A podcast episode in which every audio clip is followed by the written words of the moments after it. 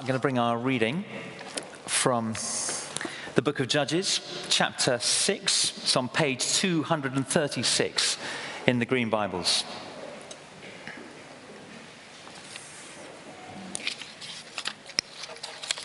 Judges chapter six, we're going to see a little bit of the context, background, and then the beginning of the story of Gideon, which I'm guessing might be familiar to a few of us here. We won't have the whole story. It goes through into chapter eight, or chapter, the end of chapter seven. But I'm going to read from verses seven of chapter six through to verse sixteen. Uh, as you probably know, just a bit of background, the Israelites have been just in this pattern of sin, of rebelling with God, forming alliances with foreign nations, um, worshipping foreign gods. And as a result, they've been overtaken by uh, their enemies, invaded by, in this case, particularly the Midianites. And so here we are at verse seven. When the Israelites cried out to the Lord because of Midian, he sent them a prophet who said, "This is what the Lord, the God of Israel, says. I brought you up out of Egypt, out of the land of slavery. I rescued you from the hand of the Egyptians, and I delivered you from the hand of all your oppressors. I drove them out before you and gave you their land. I said to you, I am the Lord your God. Do not worship the gods of the Amorites in whose land you live. But you have not listened to me." The angel of the Lord came and sat down under the oak of Ophrah that belonged to Joash the Abiezrite, where his son Gideon was threshing wheat in a winepress to keep it from the Midianites. When the angel of the Lord appeared to Gideon, he said, "The Lord is with you, mighty warrior." "Pardon me, my lord," Gideon replied, "but if the Lord is with us, why has all this happened to us? Where are all his wonders that our ancestors told us about when they said, 'Did not the Lord bring us up out of Egypt?' But now the Lord has abandoned us and given us into the hand of Midian." The Lord turned to him and said, "Go in the strength you have and save Israel out of Midian's hand. Am I not sending you?" "Pardon me, my lord," Gideon replied, "but how can I save Israel? My clan is the weakest in Manasseh, and I am the least in my family." The Lord answered, "I will be with you, and you will strike down all the Midianites together." This is the word of the Lord. Thanks be to God. As we sit, a short word of prayer. Father, as we look at Gideon and as we continue to think how we might live freely and effectively and powerfully for you, teach us now by your word. Speak to us by your Spirit. Convict us of all truth and enable us to live in it for Jesus' sake. Amen. Amen. It might help if you have the um, pink sheets, these little pink A five sheets in front of you, um, entitled on the one side, "From Footholds to Strongholds." That's what I want to cover in the next few minutes. And there's a little study of Gideon on the back. And just to say, if I forget to say at the end, I've uh, produced a sort of fuller version of the kind of truth that I want to recover today uh, as part of our series, Recovering Truth, looking at things that will be familiar to us or maybe even well known to us, but which we're dusting down and recovering as essentials to living the Christian life. And I've got a whole uh, set of these, if you'd like to take them away as a sort of uh, uh, a supplement to this morning um, with communion. I, I need to be um, as brief as I can be. Just to recap, and if you're visiting here, um, it's simply this, that we're learning to see the world in which we live as one world but two realms. The earthly, real, tangible, measurable realm, the physical, and then the, the heavenly realms, the spiritual realms that we see, if you like, with spiritual eyes. Paul's prayer to the church in Ephesus was that the eyes of our heart might be enlightened. I don't think any surgeon has yet discovered a heart that actually has eyes. It's a metaphor. It's, it's speaking of our ability to see beyond the here and now, into the spiritual. And what we've been discovering as we're seeking to live authentic Jesus lives, living kingdom lives, is that as we see into the heavenly realms, there's a battle, there's a struggle. Paul says our battle is not against flesh and blood. It's against rulers and powers and principalities in the heavenly realms, in the unseen realm. And as our eyes are open to that, we become aware of an enemy, Satan, the devil, who marshals forces of evil that are in direct opposition to the things of God. And you will know, every single one of you will know, as you've attempted to live for God, you will know what it is in some way, shape, or form to come up against the forces of evil, seeking to destroy the very thing that you're looking to encourage and enliven. God's life in you, Christ in you, Christian life. Last week we looked at one of the schemes, the way in which the enemy, the devil, kind of begins his work of opposition in our life, and looked particularly at this, this little Greek word, topos, from which we get topography, a place, an area. And uh, Paul says in that phrase in Ephesians four, don't give the enemy topos. Don't give him place. Don't give him jurisdiction.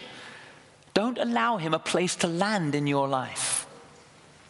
And you'll see from the notes today, uh, these headings here, I want to look at this process of going from the foothold, topos, to a stronghold of the enemy in our lives. What is a stronghold? How do strongholds become established in our lives? We'll look at a couple of case studies. How can we recognize the stronghold of the enemy in our life? How can we, in Paul's phrase, demolish strongholds that bind us and hold us captive?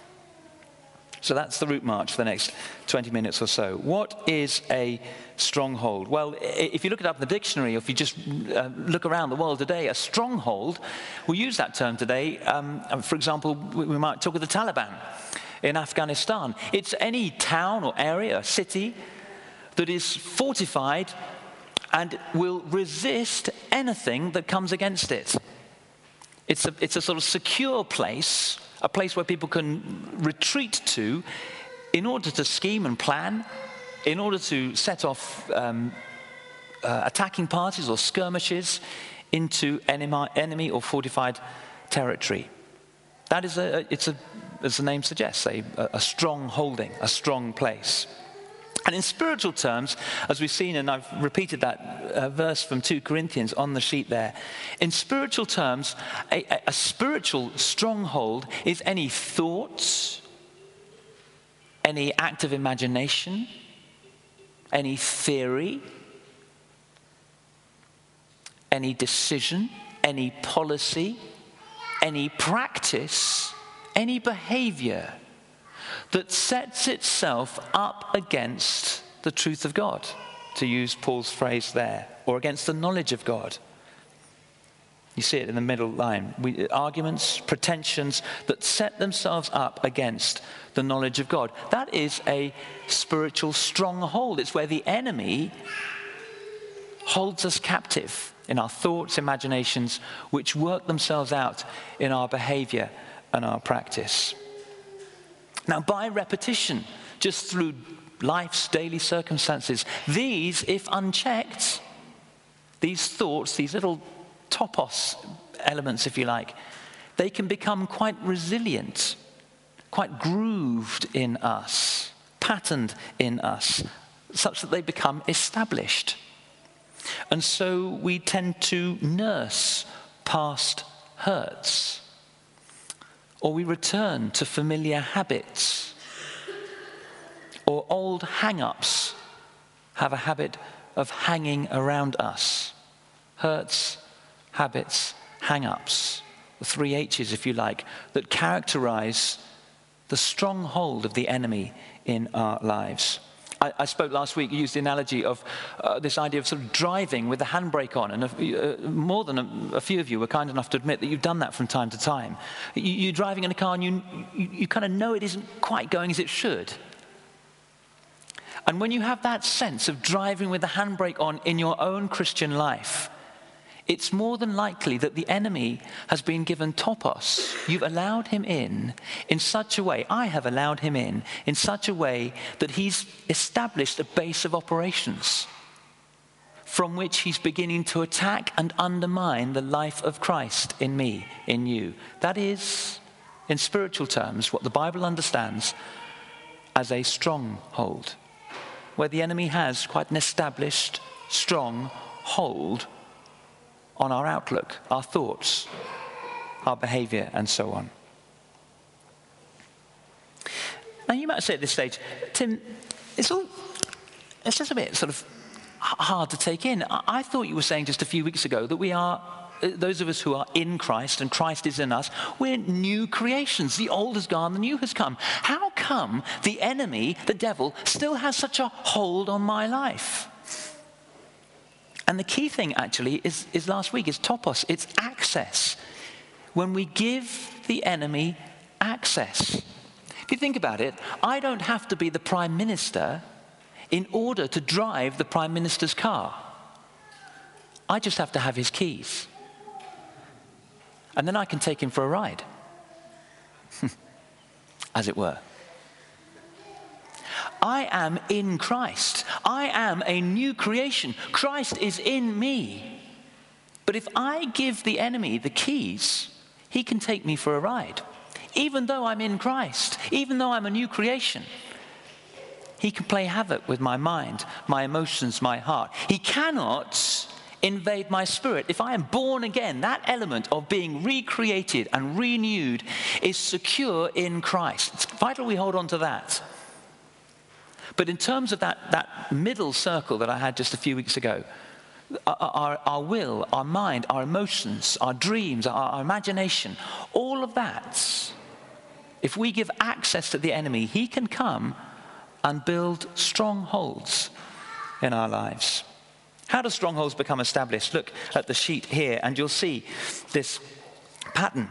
Jesus, in John chapter eight, he refers to Uh, the devil, Satan, as a liar and the father of lies. All untruth emanates from him. And that's how he operates. Think about it in Genesis three. You know it well. The serpent, symbolizing the enemy of God. What does he do? He, he convinces Eve and Adam to believe a lie about God. That's what he does. He deceives. That's what his name means, the deceiver. And he's flying around. Actually, interesting, another um, Beelzebub, another name for the devil, literally means Lord of Flies. And it's, it's almost as if, you know, on a nice summer's day, you're kind of, you lo- lovely summer's day, out in the garden or out somewhere, and there's, there's, there's a fly buzzing around. It's kind of a picture of the enemy. He's just flying around looking for a place to land. The great thing, actually, and this is a Christian truth, is that flies, um, although they're annoying, and they're often ever-present, they are swattable. It's worth remembering that in Christian life. But he's flying around, trying to find a place to land, and as we, with a lie, he wants to just distort the truth of God. And as we receive that lie in thoughts or emotions, it may be we, we feel something that is out of kilter with God's truth, or we think something that is out of line with God's truth. He's landed. And he's seeking to build a fortress, a stronghold. It'll uh, influence our decision-making. We'll, we'll make decisions off the basis of what we are currently thinking. That'll affect our actions, which informs our values and becomes something of a lifestyle. And so the enemy's strategy of taking a foothold and developing it into a stronghold is born. And that's what the Bible calls bondage, captivity to sin.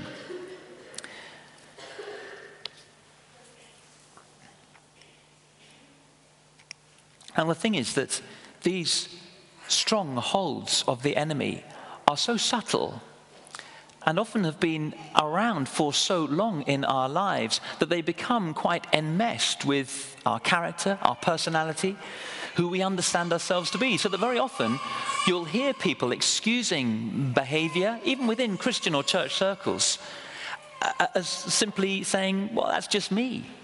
This is just who I am. I've, I've always been this way. Without pausing to wonder whether that is actually how God intends us to be. How he made you and me to be. Is that exact? Am I really meant to be that anxious and fearful? Is that uh, frustration or anger? Is that really what God intends for part of my life? Is this tendency to pride or to envy really? Is that is that is that excusable? Is God is God really? Did he make me with that as part of my D N A? Or has somehow has that come in to infect and distort the way in which I think and act? I'm told of a true uh, experiment that took place, really did take place, in, involving a pike. I don't know if we can have the... Vi- there he is. Um, uh, just in case you were thinking of Dad's Army, you know, and um, Mister Mannering. And, uh, a pike is a great predator, as you know.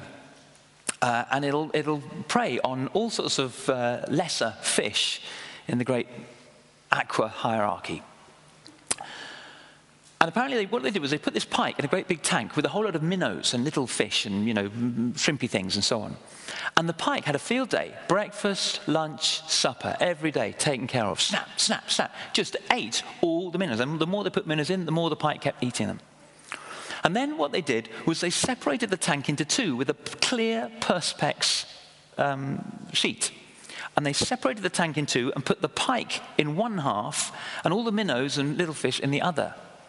And the pike went mad, if it's possible to discern a pike going mad, because it could see all the minnows through the perspex uh, sheet. And every time it would go to eat them, boom, boom, it would bash against the sheet. And for days and days, it would go and bash its nose against the perspex sheet. A few days more, and it did that less and less. And after a few weeks, the um, people carrying out this experiment, they noticed that actually the minnows had begun to be a little less fearful. They had gravitated towards the sheet and actually were swimming just within millimetres of the sheet. And just millimetres the other side, the pike was swimming up and down, totally oblivious, just ignoring. They were millimetres apart, hunter and hunted. And yet the pike had learned, because of the perspex sheet, it couldn't get the minnows. Crucially, a few weeks later, they pulled out the perspex sheets. There's nothing separating the pike and the minnows. Guess what happened? Nothing. The pike just swam up and down because it had learnt, it had been pacified into a new way of thinking that it could not get the minnows. It could not eat the prey. It's an example, an illustration of how the strongholds of the enemy can pacify us. In Christ, we are pikes. In Christ, we're meant to declare the kingdom and live it out. We're meant to go Monday morning, not in fear and trembling and insignificance. We're meant to walk into our places of work, into our communities, and engage with people, taking the presence and the power and the authority of Christ with us. That's who we are. But the enemy, through his schemes, has put perspex blocks so, such that we've become convinced that we're not who we truly are in Christ.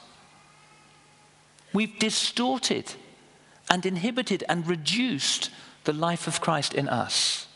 We've allowed that to happen as we've, as we've allowed the enemy topos, footholds that have developed into strongholds. Case study, just over the page, and here we are in Gideon. Let me rattle through this quickly. You can kind of use this as homework if you like. But the context, look at this, the prophet coming and reminding the people, look what God did. Look at all the things he's done. He's cleared the land. He's got rid of the enemies. He's given you the land. But what's happening?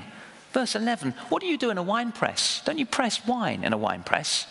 You don't thresh wheat in a wine press. Why is Gideon threshing wheat in a wine press? Because he's hiding.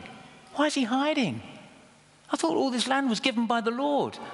Oh, well, no, the Midians and the Midianites and all the other Arites, all the other people, they're much bigger than us, more numerous than us. They're quite frightening, really. we we better just grab what grain we can and, and thresh it, hiding away in a wine press.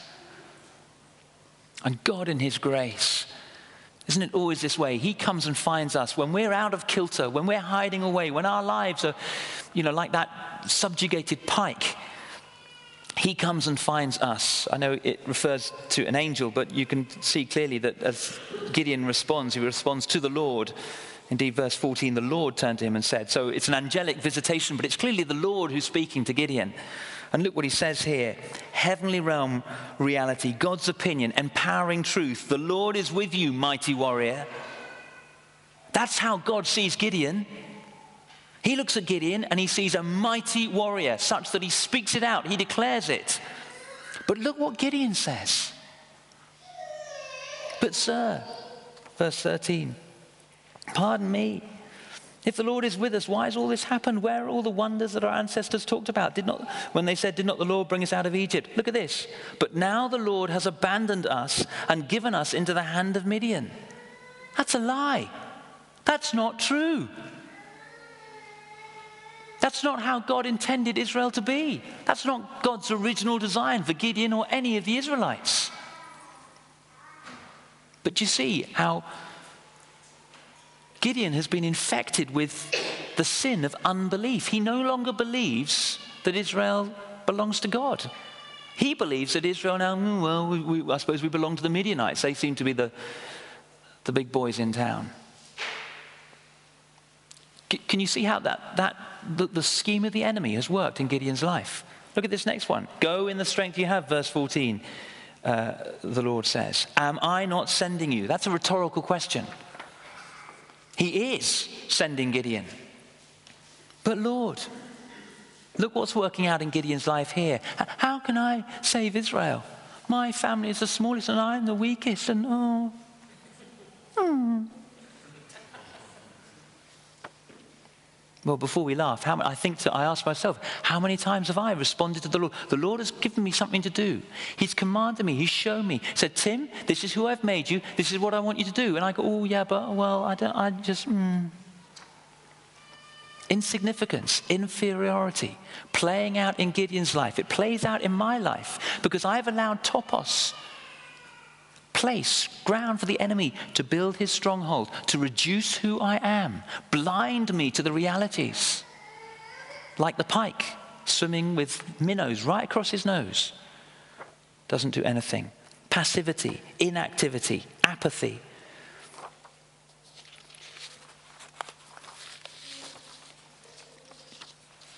Look at this wonderful thing in verse fifteen, very briefly. Uh, sorry, verse sixteen. The Lord answers Gideon with great patience. I will be with you, and you will strike down all the Midianites together. It's what I call the, the divine human cooperation.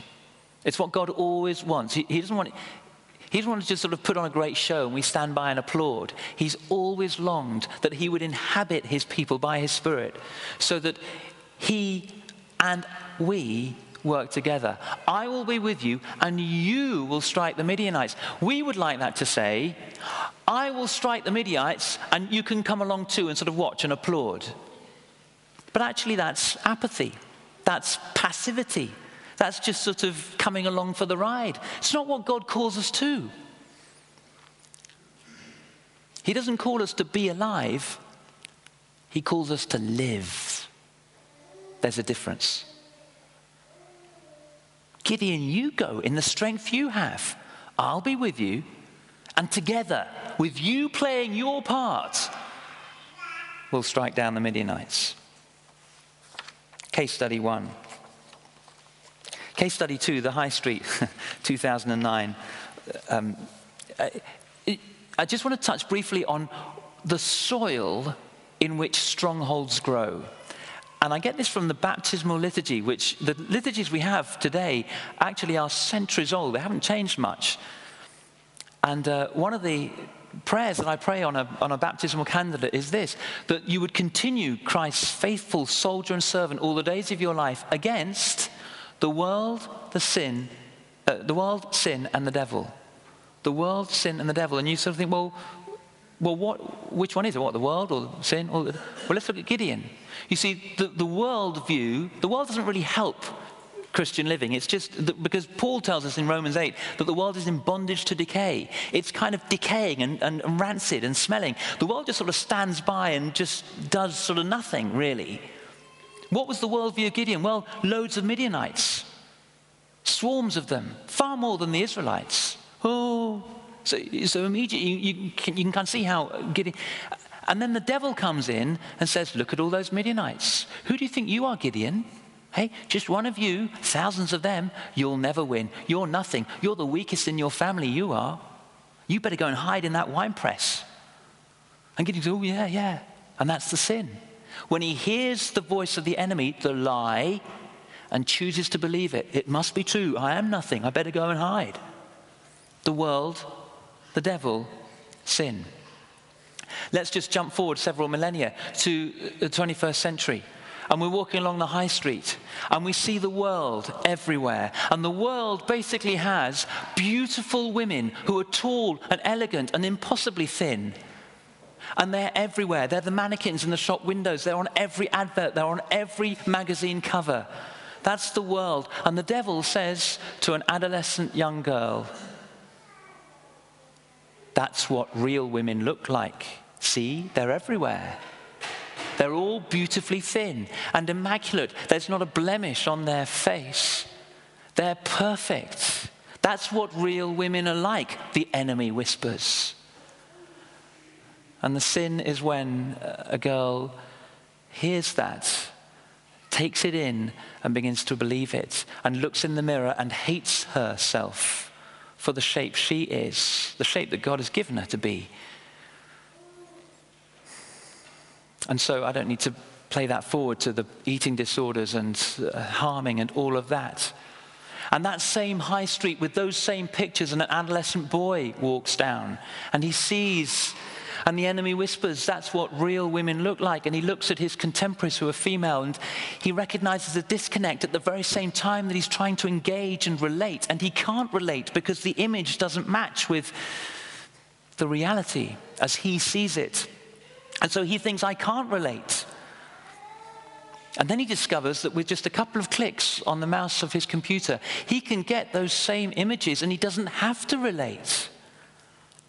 But he can feed, and it soothes him, and it holds him.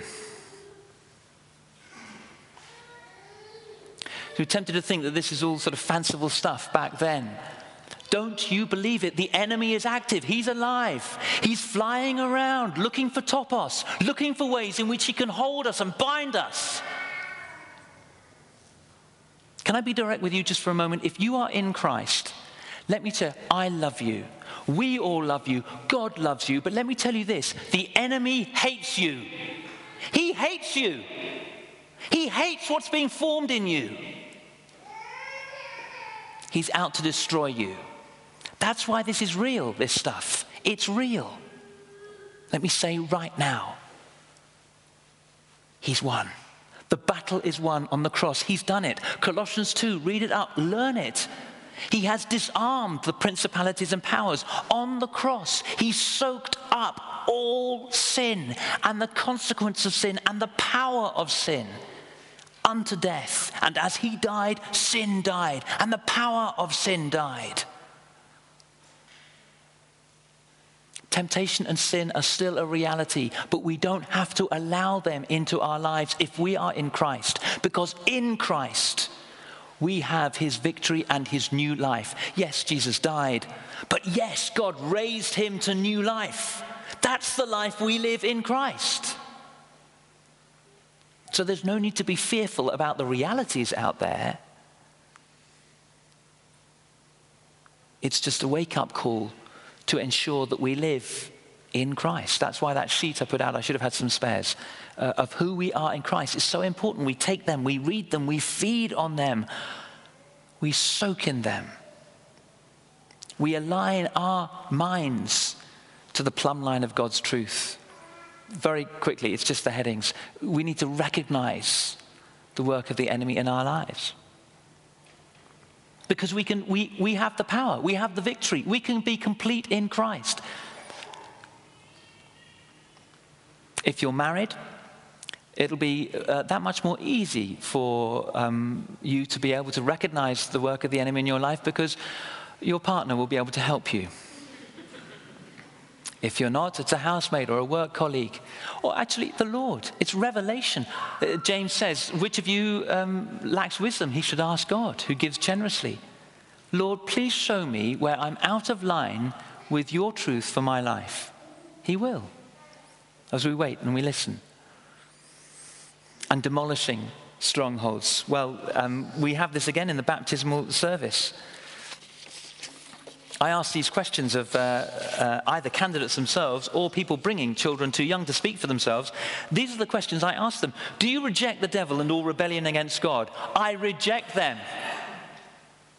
Do you renounce the deceit and corruption of evil? I renounce them. Do you repent of the sins that separate us from God and neighbor? I repent of them. It's fairly unequivocal.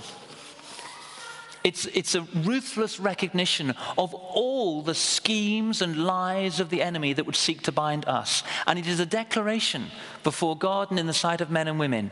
I, I flee from them. I want no part, them to be no part of my life. I turn from that. And in so saying, we turn to Christ as Lord and Savior. We come to him, the way, the truth, and the life. We live his life, and we smash the power of strongholds. Let me finish with this. I want to read it out, just it's on the back of the sheet. Augustine of Hippo, this is one of his sermons to baptismal candidates in the run-up to Easter. What we're doing for you by invoking the name of your Redeemer, you must complete by thoroughly scrutinizing and crushing your hearts. We block the wiles of the ancient and obstinate enemy with prayers to God and with stern rebukes.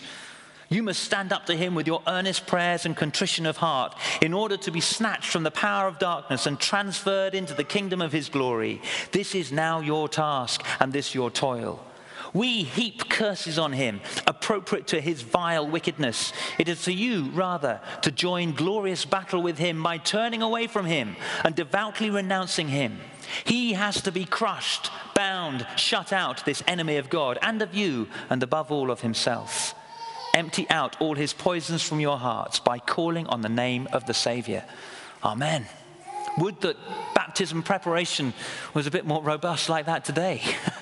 Wouldn't the church be in a slightly stronger place, don't you think?